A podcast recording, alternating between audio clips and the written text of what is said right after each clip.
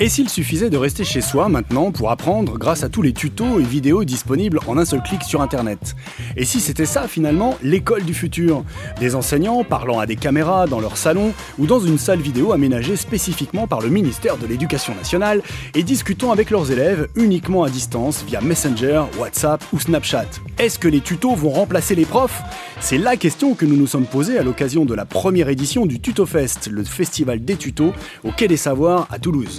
Cette question, nous l'avons posée à deux experts, l'un prof d'anglais en collège et producteur de tutos, Steven Huitorel, et l'autre Sophie Pène, prof à l'université Paris-Descartes et directrice du C R I, le centre de recherche interdisciplinaire dirigé par François Tadei.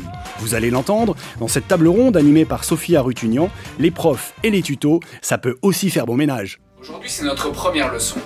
J'ai donc décidé de dédier ce premier tuto de Huito à Greetings in English, ou comment saluer quelqu'un, lui demander comment il ou elle va, être capable de répondre à la question et savoir dire au revoir à quelqu'un. Et toutes ces expressions dans un contexte informel, c'est-à-dire entre amis, avec des gens qu'on connaît, et dans un contexte formel, au travail, dans une entreprise, avec des gens qu'on ne connaît pas, et donc des formules adaptées à la situation. Ça vous convient ? En même temps, il n'y a pas le choix, c'est moi qui pilote. Let's go guys, brace yourselves. Alors, ce que vous venez de voir, c'est un extrait du tout premier tuto de Steven Huitorel qu'on a la chance d'avoir avec nous, qui est professeur d'anglais. Alors, c'était en deux mille quatorze, il s'est beaucoup, beaucoup amélioré depuis. C'est pas du tout sympa de ma part d'avoir mis cet extrait. Euh, mais je trouvais que ça allait tellement bien pour vous dire euh, welcome, bienvenue, bonjour que euh, voilà, je suis désolée Steven de, de, d'avoir fait, mais euh, je vous propose du coup euh, quand vous aurez l'occasion d'aller euh, sur la chaîne YouTube euh, les tutos de Huito et vous verrez les derniers tutos qui sont probablement bien meilleurs, euh, en tout cas au niveau technique peut-être. Euh. euh, Merci beaucoup d'être avec nous, Steven. Euh, on a aussi le plaisir de recevoir euh, aujourd'hui pour cette deuxième table ronde qui s'appelle « Les tutos remplaceront-ils les profs ?». Sophie Pène, bonjour. Euh, vous êtes professeure à l'université Paris-Descartes en sciences de l'information et co-directrice du centre de recherche interdisciplinaire. Euh, on va, on, vous, vous allez nous expliquer euh, ce que c'est. Alors, est-ce que les tutos vont remplacer les profs ? euh, On espère quand même que la réponse est non. On a choisi un titre volontairement euh, provocateur, mais quand même, les tutos sont partout. On peut se demander quelle est leur place dans les apprentissages d'aujourd'hui. Est-ce que les profs les regardent ? Est-ce qu'ils s'en servent ? Certains en font, donc on va voir. Euh, et l'éducation nationale est-elle préparée à accueillir les nouveaux modes euh, d'éducation euh, numérique ? Est-ce que les profs sont formés à ça ? On va tenter euh, d'y voir plus clair. Sophie Pène, je vous tends euh, le micro. J'espère qu'il fonctionne. Est-ce que vous pourriez euh, nous décrire un petit peu euh, vos fonctions ? Euh, et puis peut-être nous expliquer votre définition du tuto. Alors, euh, bah, mes fonctions, euh, je suis une prof d'université, hein, ça n'a rien de très original. On, je travaille dans un, dans un centre interdisciplinaire et donc je dirige un master euh, qui réunit des étudiants de biologie, euh, de sciences cognitives et de, et de sciences informatiques. Alors ça peut sembler bizarre, mais il y a une logique. On ne forme plus les étudiants à des métiers, on les forme à travailler et faire de la recherche euh, ou être prof au milieu des données, des données venues du vivant, venues des collectifs humains ou venues des machines. Voilà.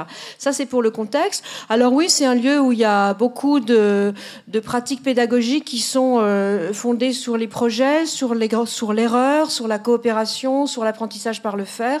Et de ce fait, bien entendu, euh, la culture de nos étudiants, c'est une culture de tuto, d'aller chercher eux-mêmes l'information, euh, d'échanger euh, un cours contre des MOOC.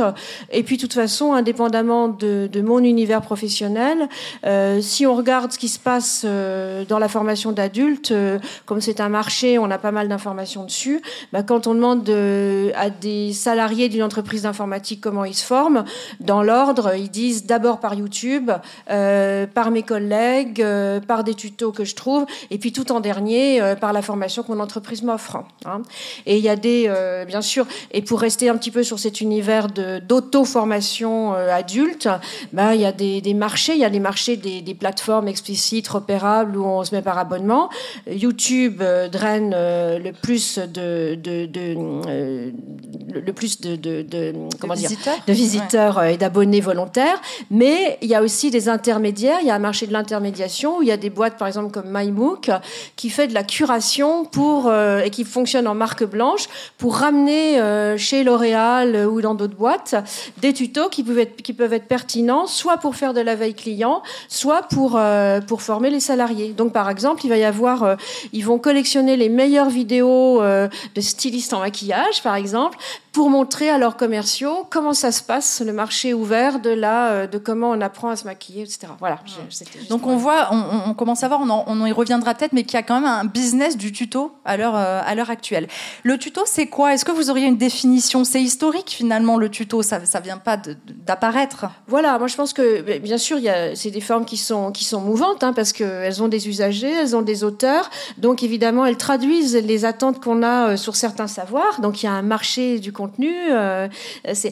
Mais si on regarde bien, ben, euh, un formateur de l'A F P A euh, qui fait un schéma électrique euh, dans un atelier, c'est un tuto. Hein. Un, un prof de médecine qui dessine euh, l'anatomie de la hanche, euh, un, un informaticien qui, qui dessine un, un, un schéma de système d'info. Donc les tutos, ils sont nés euh, déjà de tous les savoirs qu'on apprend euh, par un graphique, par l'imitation et par de la fabrication. C'est Leroy Merlin, hein, le, le paradis du tuto. C'est, c'est quand on a à apprendre euh, par le geste, hein, bien sûr. Et, et donc tout ce qui... Alors évidemment, euh, c'est pas étonnant d'ailleurs qu'à l'université, Le, le marché intérieur du PowerPoint sonorisé, comme on dit, hein, le, le tuto de base, c'est euh, je vous fais mon cours en amphi, par exemple, avec un système d'enregistrement euh, euh, immédiat où je peux choisir mes sources, euh, le tableau noir, euh, le tableau interactif, euh, une vidéo que j'insère ou un PowerPoint. Et euh, en, cré... en faisant ça, je crée euh, in situ, comme ça, euh, en temps réel, un tuto qui va être ma voix, euh, et cetera. Eh bien, la question qui se pose là, c'est quelle relation entre les tutos, c'est-à-dire les universités regorgent de ces cours enregistrés. Ça a démarré dans les environnements de technologie, de médecine. Hein, c'est, le, c'est là où il faut montrer des gestes, hein, où on apprend des gestes. Euh, la médecine, la technologie, les sciences de l'ingénieur.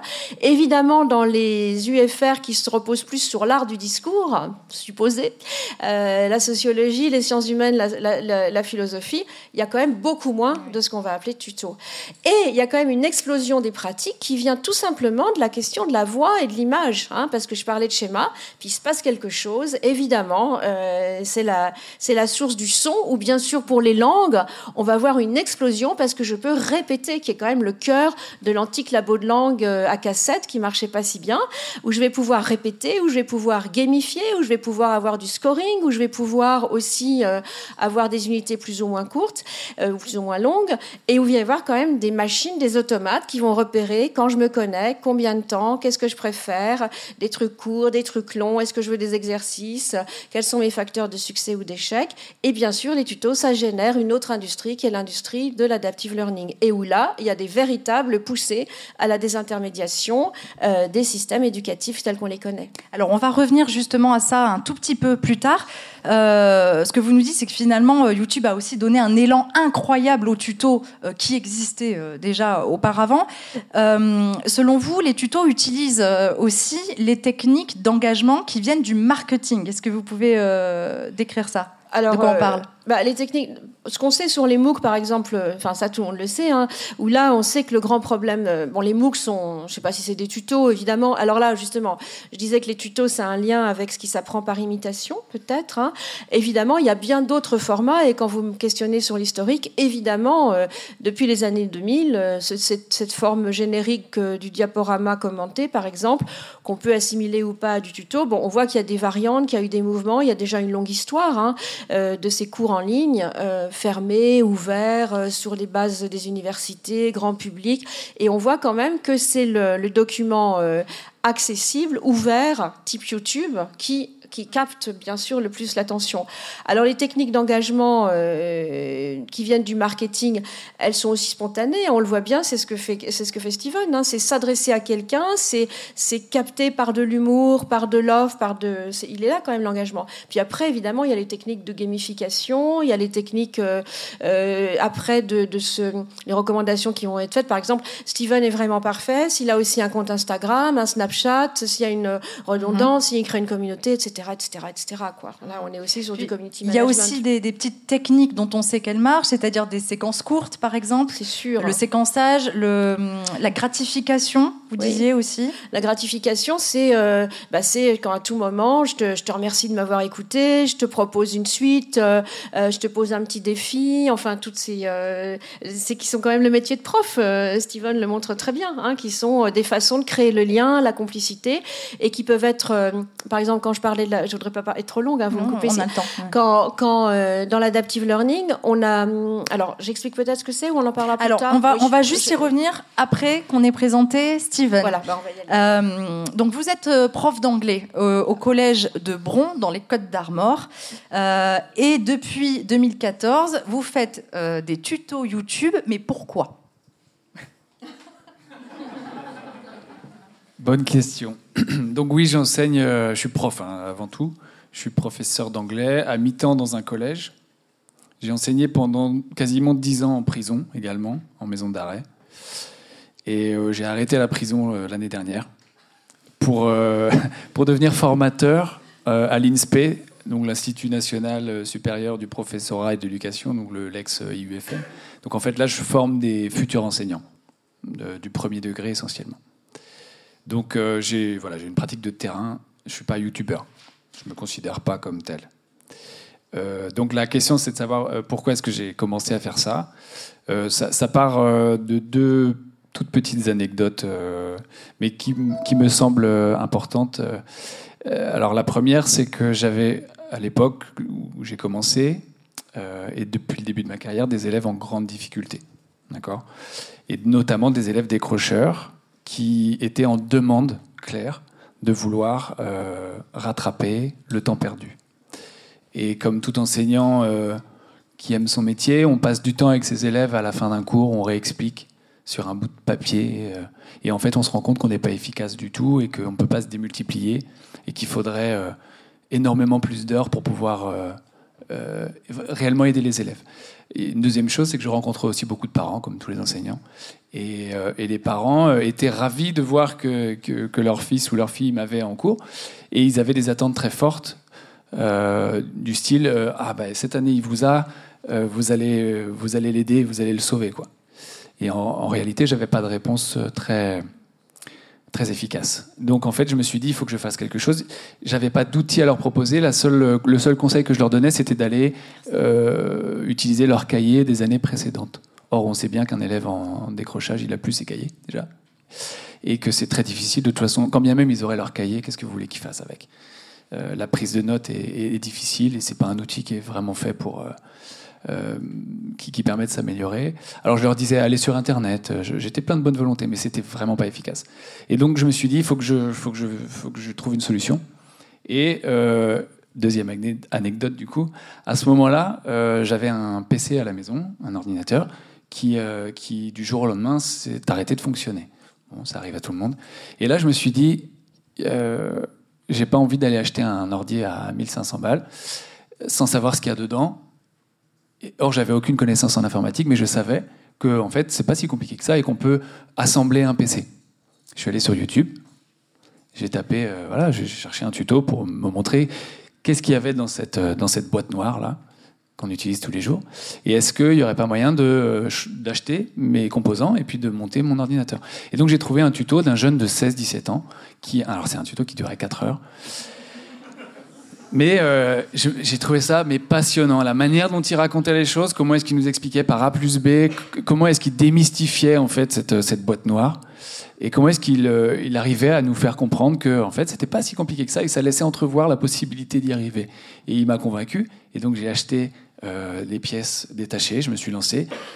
Je me suis lancé dans le, la, la composition de, cette, de cet ordi. Je vous cache pas qu'au moment d'appuyer sur le bouton, vous savez, vous vous dites est-ce, est-ce que ça va pas faire de la fumée ou un truc comme ça. Et en l'occurrence, ça a fonctionné, c'est-à-dire que le, le, l'ordi s'est mis à fonctionner et cinq ans après, il fonctionnait encore.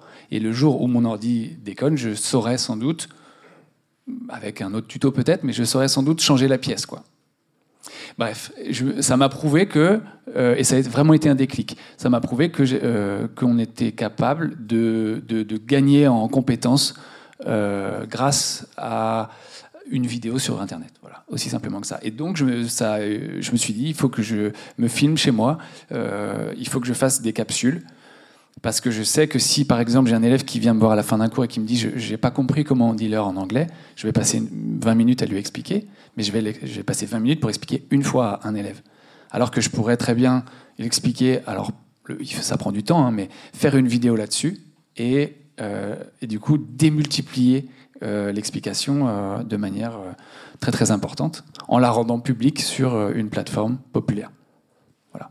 Qui aujourd'hui euh, a cent soixante mille abonnés, je crois. Ouais. Quelque chose comme ça. ça. Ouais. Ouais, donc ça va bien au-delà euh, des bah, élèves oui, ça dé... du collège. Ça, ça, c'est... Ouais. C'est, c'est, c'est devenu quelque chose. Euh, bah, comme je pense qu'il y a beaucoup de gens qui s'y sont retrouvés, qui ont trouvé ça euh, agréable et, et qui se sont sentis valorisés, qui se sont dit qu'en effet l'anglais c'était peut-être pas si difficile que ça, et qui et qui ont adhéré euh, au, au projet.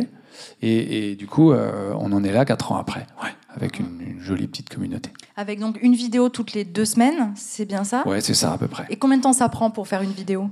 Alors c'est, c'est là où le, où le bas blesse, c'est qu'au départ, euh, il me fallait, il faut un ratio de dix heures de travail pour dix minutes de vidéo. Au départ, j'entends, parce qu'en fait, je connaissais rien du tout, j'avais jamais euh, filmé, j'avais jamais monté. Donc c'est, euh, c'est très chronophage au départ. Là, je, là, je suis meilleur maintenant. Donc je, je mets moins de temps, mais ça, ça prend de toute façon, malgré tout, beaucoup de temps. Entre le moment où on écrit le, le scénario, le moment où on filme, le moment où on monte, le, ceux qui font de la vidéo savent que le montage peut être très très long. Euh, voilà, ça, ça prend énormément de temps. Maintenant, je, euh, je travaille tout seul aussi. Je suis juste prof, j'ai pas d'équipe avec moi, donc je, je fais tout tout seul. C'est de l'artisanat, mais, euh, mais voilà. Alors, est-ce que vous utilisez vos tutos en classe, en dehors de la classe ? C'est quoi le lien entre le prof et le youtubeur, même si vous n'en êtes pas un, mais voilà, co- comment s'articulent les deux outils d'éducation en fait ? Alors, c'est, c'est un peu compliqué parce que euh, ça ne me viendrait pas à l'idée, c'est pour ça que j'étais très gêné tout à l'heure, ça ne me viendrait pas à l'idée de, de, de montrer un tuto avec mes élèves. Ce serait complètement euh, euh, schizophrénique que de le faire. Il euh, y, y a une certitude, c'est que, on en parlait tout à l'heure, c'est que mes élèves... ils euh, prennent énormément de plaisir à être avec moi en cours, à, à m'avoir en présentiel, parce que je suis leur prof, et je suis avec eux tout le temps, et, et je m'engage pour eux au quotidien, dans la vraie vie, dans un rapport personnel et scolaire, euh, mais présentiel. Et donc, euh, je ne pense pas qu'ils regardent mes tutos, en vrai. Ils sont super fiers, ils sont contents parce que la, la, euh, la plateforme YouTube est extrêmement populaire auprès des jeunes, ça c'est une certitude. Le fait que ça marche, ils en sont très très fiers, le fait qu'il euh, y ait des abonnés, tout ça, ils adorent. Mais je ne crois pas euh, que ce soit les premiers à aller regarder mes vidéos. En revanche, je reçois des messages quotidiennement de, de jeunes, et de moins jeunes d'ailleurs, qui, eux, en bénéficient pleinement, mais parce qu'ils, je crois parce qu'ils ne m'ont pas en cours. Mmh. C'est un peu, c'est ce que, l'analogie que j'utilisais tout à l'heure, c'est vous avez un enfant, euh, votre fille de quatorze ans, et vous lui donnez un conseil euh, en, en bon père. Elle ne elle va, elle va pas vous écouter. En revanche, elle va aller écouter votre meilleur pote qui va lui donner le conseil, exactement le même conseil, mais elle va l'écouter lui, parce que c'est pas son père. Et ben, c'est un peu la même chose avec mes élèves. Après, j'ai quand même des élèves qui, euh, qui en ont profité et qui ont compris des choses, parce que le fait d'être, de se mettre en scène, entre guillemets, sur YouTube, euh, m'oblige à, pédagogiquement à, à pas utiliser les mêmes ressorts et à expliquer les choses différemment avec un autre point de vue. Donc ouais, forcément, mmh. ça, ça aide aussi. Et puis, vous êtes sur YouTube, qui est quand même une plateforme qu'ils utilisent a priori pour le divertissement. Euh, du coup, est-ce que vous devez adopter les codes du divertissement ? Est-ce qu'il y a quelque chose qui se joue là-dedans ou... ouais, je, je, bah, je pense que j'ai joué avec les codes volontairement. Hein. Je savais que, que YouTube était, euh, était populaire, donc je savais que, qu'il, qu'il fallait qu'il y ait un accès direct. Je, il ne faut pas de login pour aller sur YouTube, il ne faut pas de mot de passe, il faut que ce soit euh, immédiat, quand les élèves en ont besoin, et sans intermédiaire. Donc euh, oui, je, j'ai joué avec ces codes-là, beaucoup plus au départ. Je m'en rends compte maintenant, euh, avec, euh, avec cette présentation ridicule qu'on vient de voir là.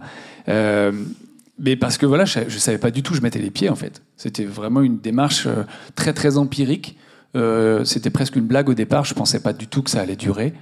Et euh, aujourd'hui, je suis plus conscient de, euh, de, de, de la... De la, de la figure que, que je représente, enfin de l'avatar que je représente, c'est-à-dire que je sais que quand je suis sur ma chaîne, c'est pas exactement moi, c'est pas exactement la manière dont j'enseigne non plus, parce que les codes sont différents et le format est simplement différent. Et, et donc, euh, oui, on joue avec ces codes-là. Euh, pour rebondir, et puis j'arrêterai là et je te laisserai la parole après, pour rebondir euh, sur ce qu'on disait tout à l'heure, sur le, l'idée du marketing, je suis pas totalement certain qu'on, qu'on utilise les codes du marketing. Moi, moi les, les ressorts que j'utilise en classe, c'est des ressorts euh, euh, que, que tous les profs utilisent. C'est de la communication, c'est toucher les gens par le regard, c'est toucher les gens par euh, euh, l'empathie, par euh, le, l'ironie parfois, par l'humour, et euh, en faisant en sorte que le contenu que vous leur proposez soit euh, extrêmement exigeant, mais que la forme euh, proposée soit... agréable à regarder et, et, euh, et plaisante de manière générale. Mmh. Et ça, c'est pas, c'est pas lié au marketing, c'est juste lié au, à l'acte d'enseignement. Il faut créer un lien et il faut faire perdurer ce lien-là. Le lien, en fait, entre la personne qui est derrière la caméra et la personne qui regarde la vidéo euh, est un puissant vecteur de, de, de confiance. De, c'est ça. Ouais. C'est au-delà du contenu, en fait. Je, je crois que ce qui me plaît le plus dans cette aventure-là, c'est même pas tant le, l'anglais, en fait. C'est, c'est presque devenu un prétexte. J'exagère un peu, mais pas loin. C'est-à-dire que j'adore ça, l'anglais, évidemment, et c'est, c'est, c'est une passion. Mais je crois qu'avant tout, ce qui me plaît dans cette aventure-là, c'est de... C'est juste le, les, les relations et le, la, la, cette idée de confiance qu'on donne aux gens, en fait, de dédramatiser ce que c'est qu'une langue vivante et, et de montrer, de prouver aux gens que c'est possible, qu'on peut progresser, qu'on peut aimer ça. Et, et je trouve ça merveilleux que, que ça puisse se faire à cette échelle-là. Mais il y a une relation, parce que finalement, vous n'êtes pas en contact avec les gens qui ben regardent non. la vidéo. Non, non. Ça m'arrive D'accord. des fois de voir des gens... Euh, l'autre jour, quand je faisais mes courses, il y, y a un gars qui a traversé le rayon. Il, il se rapprochait de moi et je, je me suis dit « Oh, ça, c'est pour moi ». Et du coup, il, et, et voilà. Mais c'est rare, quoi. C'est, c'est rarissime. Je rencontre jamais les gens. C'est, Donc, c'est, la c'est... relation, euh, c'est par quoi ? Par les commentaires ? Ouais, par les la... commentaires, essentiellement, ouais. Parce qu'on reçoit beaucoup de commentaires des gens. Ils, ils s'expriment. Ils verbalisent, en fait, ce qu'ils ressentent.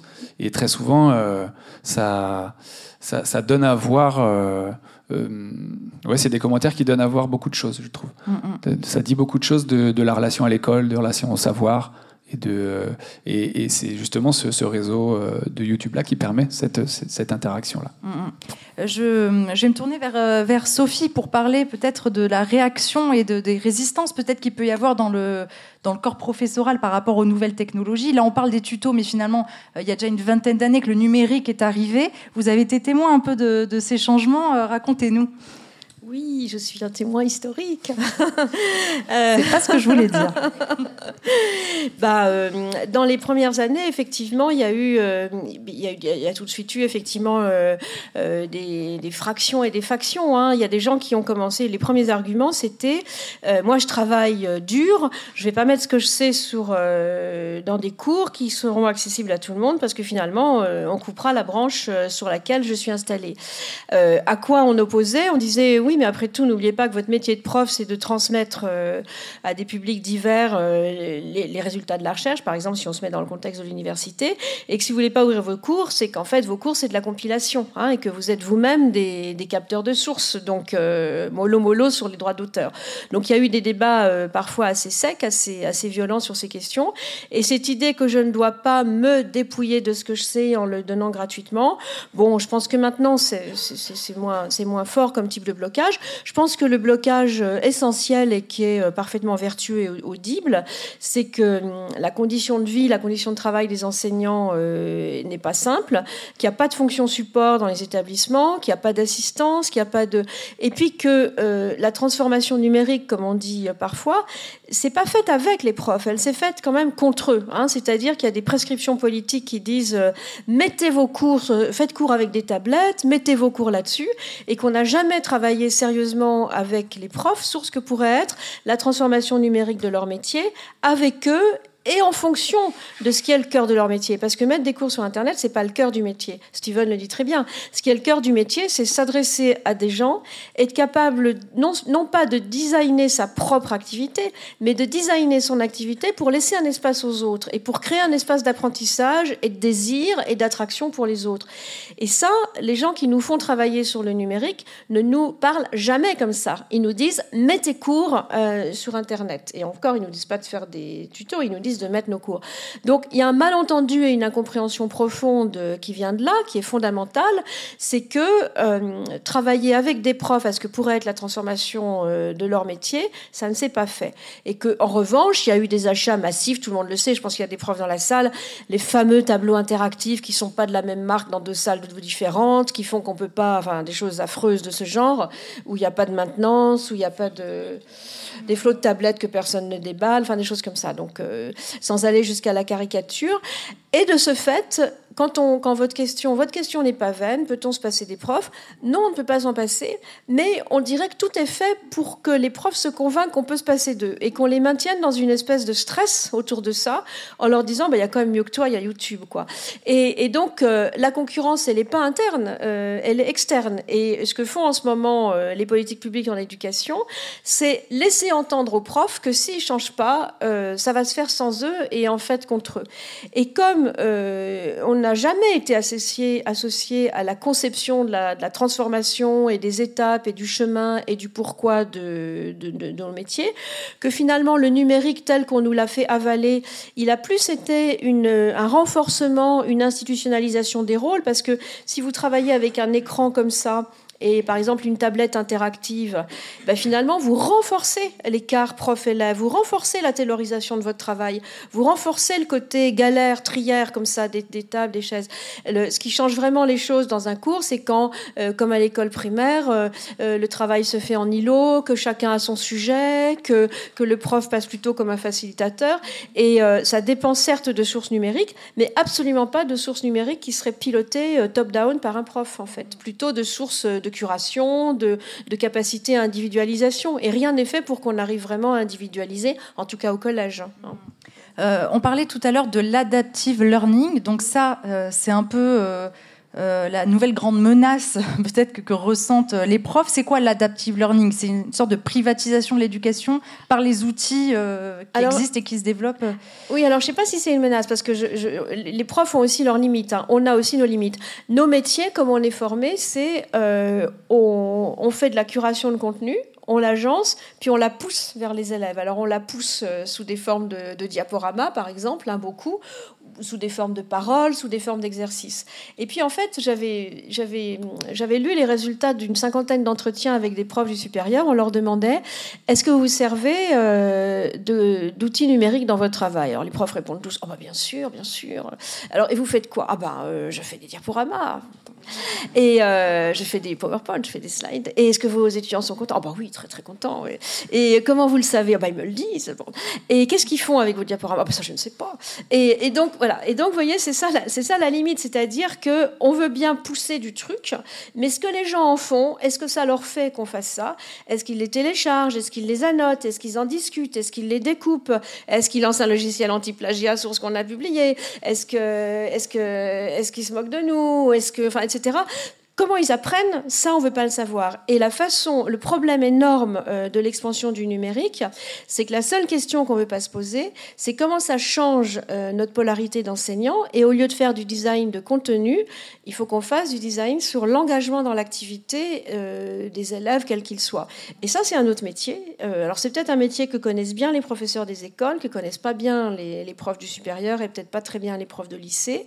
Et les profs de collège pataugent un peu entre les deux parce que ils sont quand même portés par le groupe, quoi.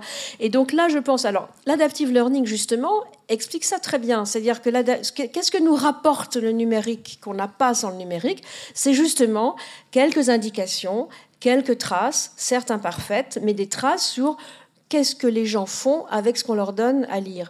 Et donc, ce qu'on peut savoir, bon, bah, par exemple, si on utilise des plateformes de ce qu'on appelle de L M S, hein, de Learning Management System type Moodle, qui sont très courantes, hein, euh, ou les E N T, et cetera, qu'est-ce qu'on sait ? Ben, on sait qui s'est connecté, à quelle heure, combien de temps. Et c'est vrai que c'est une indication non nulle de voir qu'un étudiant qui vous demande de, des informations s'est jamais connecté euh, aux infos que vous avez publiées. C'est, ça, fait, ça, ça explique toujours certaines petites choses. Mais surtout, l'adaptive learning tel que nous, on n'y a pas accès, mais que des plateformes publiques, euh, enfin des plateformes privées plus exactement, il faudrait dire peut-être publiques, mais en tout cas privées, ont accès, c'est qu'elles savent euh, à quelle heure les gens se connectent, combien de temps, s'ils le font en mobilité, sur un smartphone, euh, sur un écran fixe, sur un ordinateur portable, à leur travail, chez eux, dans le métro, euh, et cetera.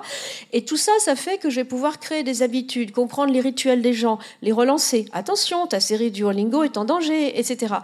Et ça, c'est des choses de rappel, euh, d'engagement, en fait, qui sont faits par euh, simplement une lecture des données, qui sont très précieuses, et nous, on n'y a pas accès. On sait aussi, justement, euh, de façon plus, plus profonde, on peut savoir si les gens réussissent ou, éche- ou échouent, si échouer les blocs, si au contraire échouer euh, les challenges, et cetera. Et tout ça, c'est ça l'adaptive learning, c'est la façon dont les analytiques des usages des contenus peuvent permettre d'individualiser un chemin d'apprentissage. Et aujourd'hui, ce sont donc des entreprises privées qui font ça euh, très bien.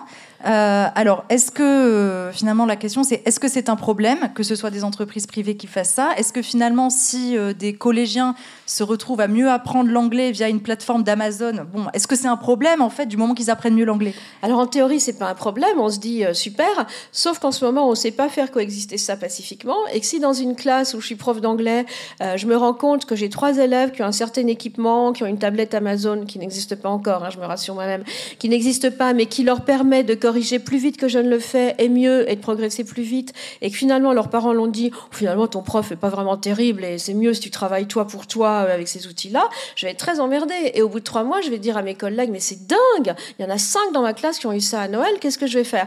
Puis on va tous euh, être super fâchés, mais ça changera rien.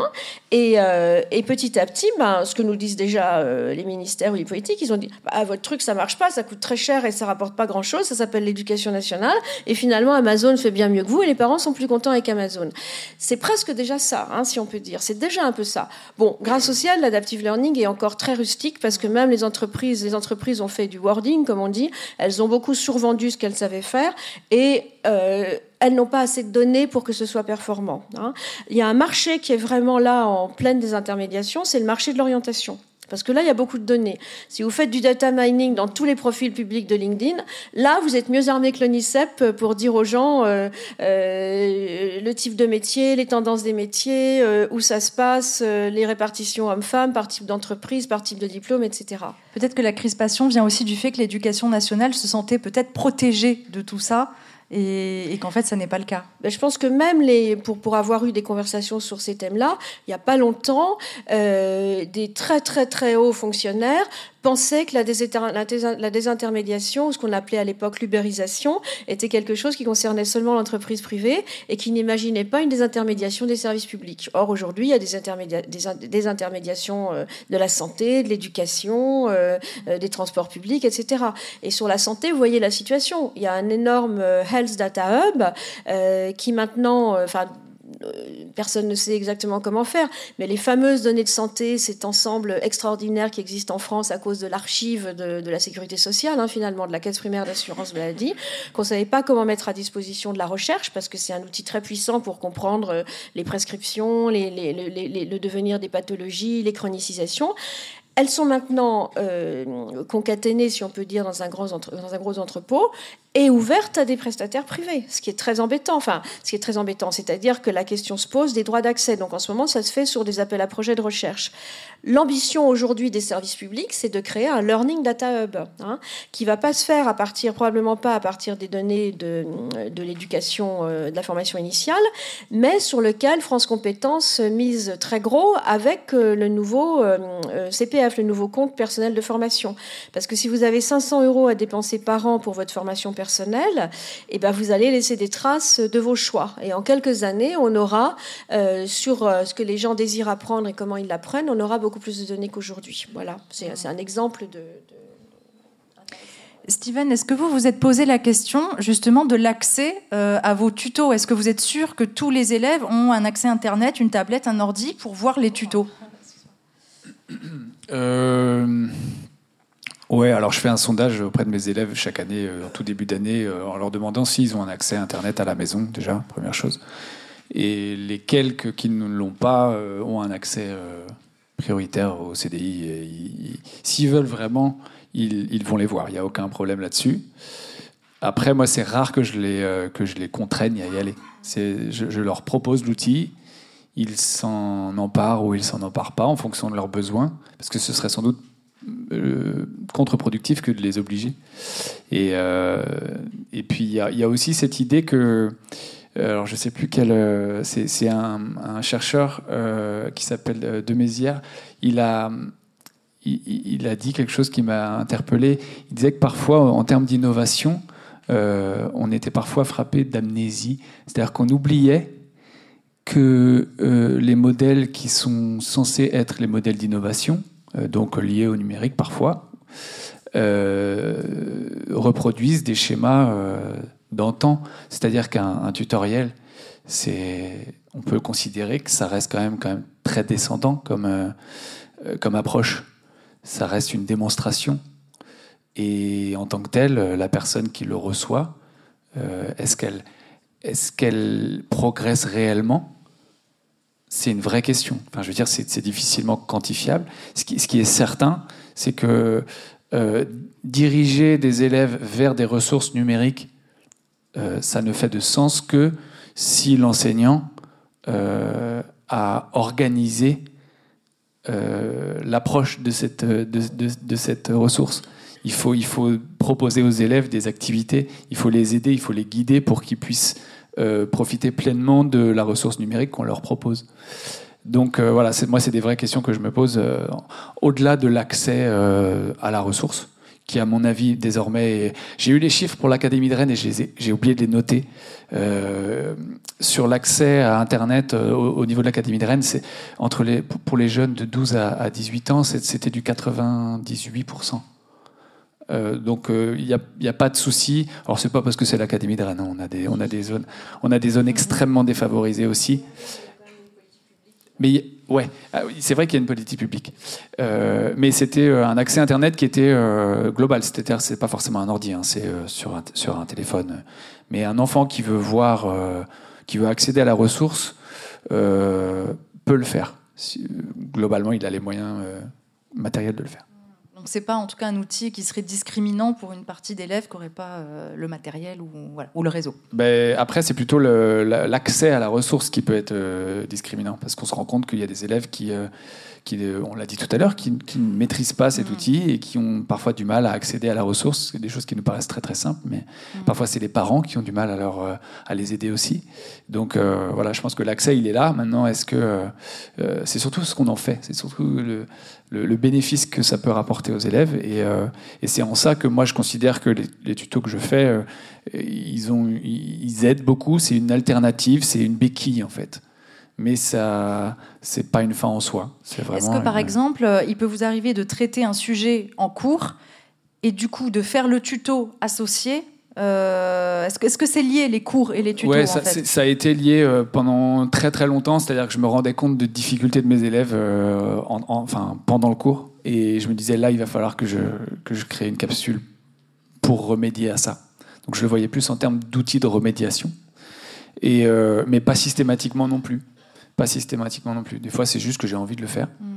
Des fois, c'est des, euh, des, des gens qui regardent les tutoriels qui me, me proposent des, des, qui me suggèrent en fait de, des sujets à traiter.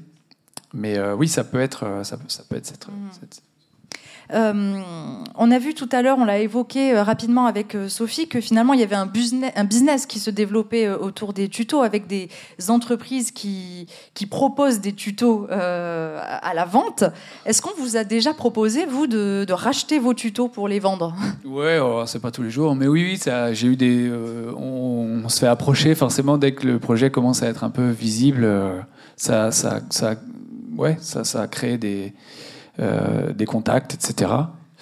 Euh, après, moi, je pense que c'est... Enfin, Après, je suis le plus mal placé pour en parler d'ailleurs, mais c'est, pour moi, c'est, euh, c'est, c'est, ce projet-là, c'est plus une, une volonté personnelle, en fait. C'est plus un projet personnel que, qu'autre chose. Et donc, à ce titre-là, euh, moi, je, je, j'attache beaucoup d'importance à, à cette idée de, d'indépendance absolue. C'est-à-dire que c'est ni une injonction euh, de l'Éducation nationale que d'avoir lancé ça. C'est pas euh, c'est pas une volonté de faire de l'argent, c'est pas une volonté de, euh, de du monde économique qui m'a proposé de faire ça. C'est c'est juste une c'est une commande personnelle, c'est un souhait personnel et c'est ça ça ça ça vient du terrain et c'est la réponse que j'ai trouvée avec mes petits moyens moi. Et euh, et du coup c'est difficile d'en faire un modèle. On, on, enfin je on, je crois qu'il y a autant de tutoriels que de personnes qui font des tutoriels. Et euh, autant de personnalités aussi qui le font. Et je pense que c'est ça aussi la, la beauté de la chose, c'est que c'est assez évanescent. Et euh, on essaye d'en tirer des modèles et de, et de voir les implications que ça peut avoir au quotidien dans, le, bah dans, dans l'efficacité, parce qu'il y a toujours cette volonté d'efficacité. Même dans les programmes de langue vivante, euh, c'est euh, innovation égale, euh, égale efficience. On aime beaucoup ce mot-là. Je pense qu'il faut d'abord, euh, je pense qu'il faut prendre les initiatives euh, pour ce qu'elles sont avant d'en, avant d'en tirer des modèles et puis essayer de voir au, au cas par cas ce que ça peut apporter aux, aux gens qui, qui, qui regardent. On a vu tout à l'heure qu'il y avait euh, parfois des, des craintes euh, dans, dans le milieu éducatif. Comment réagissent vos collègues ou même le principal de votre collège, par exemple, euh, à vos initiatives ? Euh, bien, alors j'ai la chance moi, d'être dans un, dans un bahut qui, euh, a, enfin, où il y a une excellente entente. Euh, y a, y a, Je, ça fait longtemps que je suis dans cet établissement-là. Donc, euh, les, les collègues sont des, sont des amis. Il y a beaucoup de respect mutuel. Je, euh, non seulement les collègues de langue vivante, mais aussi les autres. Euh, des chefs d'établissement, j'en ai vu passer euh, une dizaine. Ils sont, ils sont toujours ravis d'avoir ce genre d'initiative dans leur établissement parce que ça, ça fait une belle vitrine. Et, euh, et forcément, ça, ça redore ou ça dore leur blason. Donc là, il n'y a, a pas de souci de ce point de vue-là. Au point de vue de l'institution, c'est pareil. Euh, le, le corps d'inspec- les corps d'inspection euh, sont contents de voir euh, qu'il y a des initiatives, mais, euh, mais voilà, ça s'arrête là. Ce qui leur importe, c'est que dans ma classe, ça se passe bien, avant toute chose. Et après, une fois que ça, c'est validé, j'ai, j'ai, j'ai, euh, j'ai carte, carte blanche, en tout cas, je, me la, je, je la prends. Euh, mais oui, euh, ça peut créer des tensions, j'imagine. Parce qu'en fait, mais ça donne une image de, du prof. C'est ça qui est un peu gênant. C'est-à-dire que c'est euh, ce qu'on entend parfois, c'est ah, j'aimerais trop t'avoir comme prof, parce qu'ils voient, ce, enfin les, les, les gens qui, qui qui voient les vidéos se disent ah, ça doit être génial en cours. Bah pas forcément. Enfin, il y a des cours qui sont, il y a des cours où ça se passe pas bien, il y a des cours où je gueule, il y a des cours où je suis je suis fâché, il y a aussi des cours où c'est absolument génial.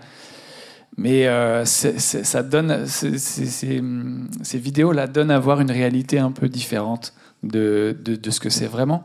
Après, les élèves sont très conscients de ça. C'est ce qu'on disait tout à l'heure. Ils savent, ils connaissent les codes, ils savent que c'est juste, juste un avatar. Mais il y a des gens qui le prennent comme ça. Et parce que ça leur, ça leur rappelle des souvenirs où ça, c'est quasiment un fantasme même de se dire « Ah là là, en fait, j'aurais, je, je regrette de pas... » Ou alors « J'ai été à l'école, mais pas à la bonne période, pas à la bonne époque. » Il y a toutes ces questions-là qui reviennent, quoi. Alors qu'en fait, c'est juste une, une illusion. C'est une, c'est une bulle numérique, tout ça. Après, ça fait du bien, ça fait progresser et c'est, c'est déjà pas mal. Merci à vous deux. Euh, un petit mot de conclusion, peut-être. Je vous repose la question. Est-ce que les, les, les tutos vont remplacer les profs ? Je crois que finalement, euh, que pour vous deux, la, la réponse est assez claire, mais... Bah, on pourrait dire ce serait peut-être bien dans certains cas et euh, finalement parce que c'est une autre façon pour les étudiants de tout genre d'apprendre à travailler et si on veut travailler en groupe, se former en peer-to-peer, euh, céder ses erreurs, euh, croiser les sources, s'autonomiser, euh, ça a des bons côtés et euh, voilà. Et mais évidemment aussi on parlait avec Steven avant de, de, d'une maxime qui circule dans les milieux numériques qui est de dire plus on s'est connu à distance, plus on a eu besoin de se voir. Voilà. Merci. Je dirais pas mieux. Bon, eh ben merci, merci beaucoup à vous deux. Bonne fin de journée.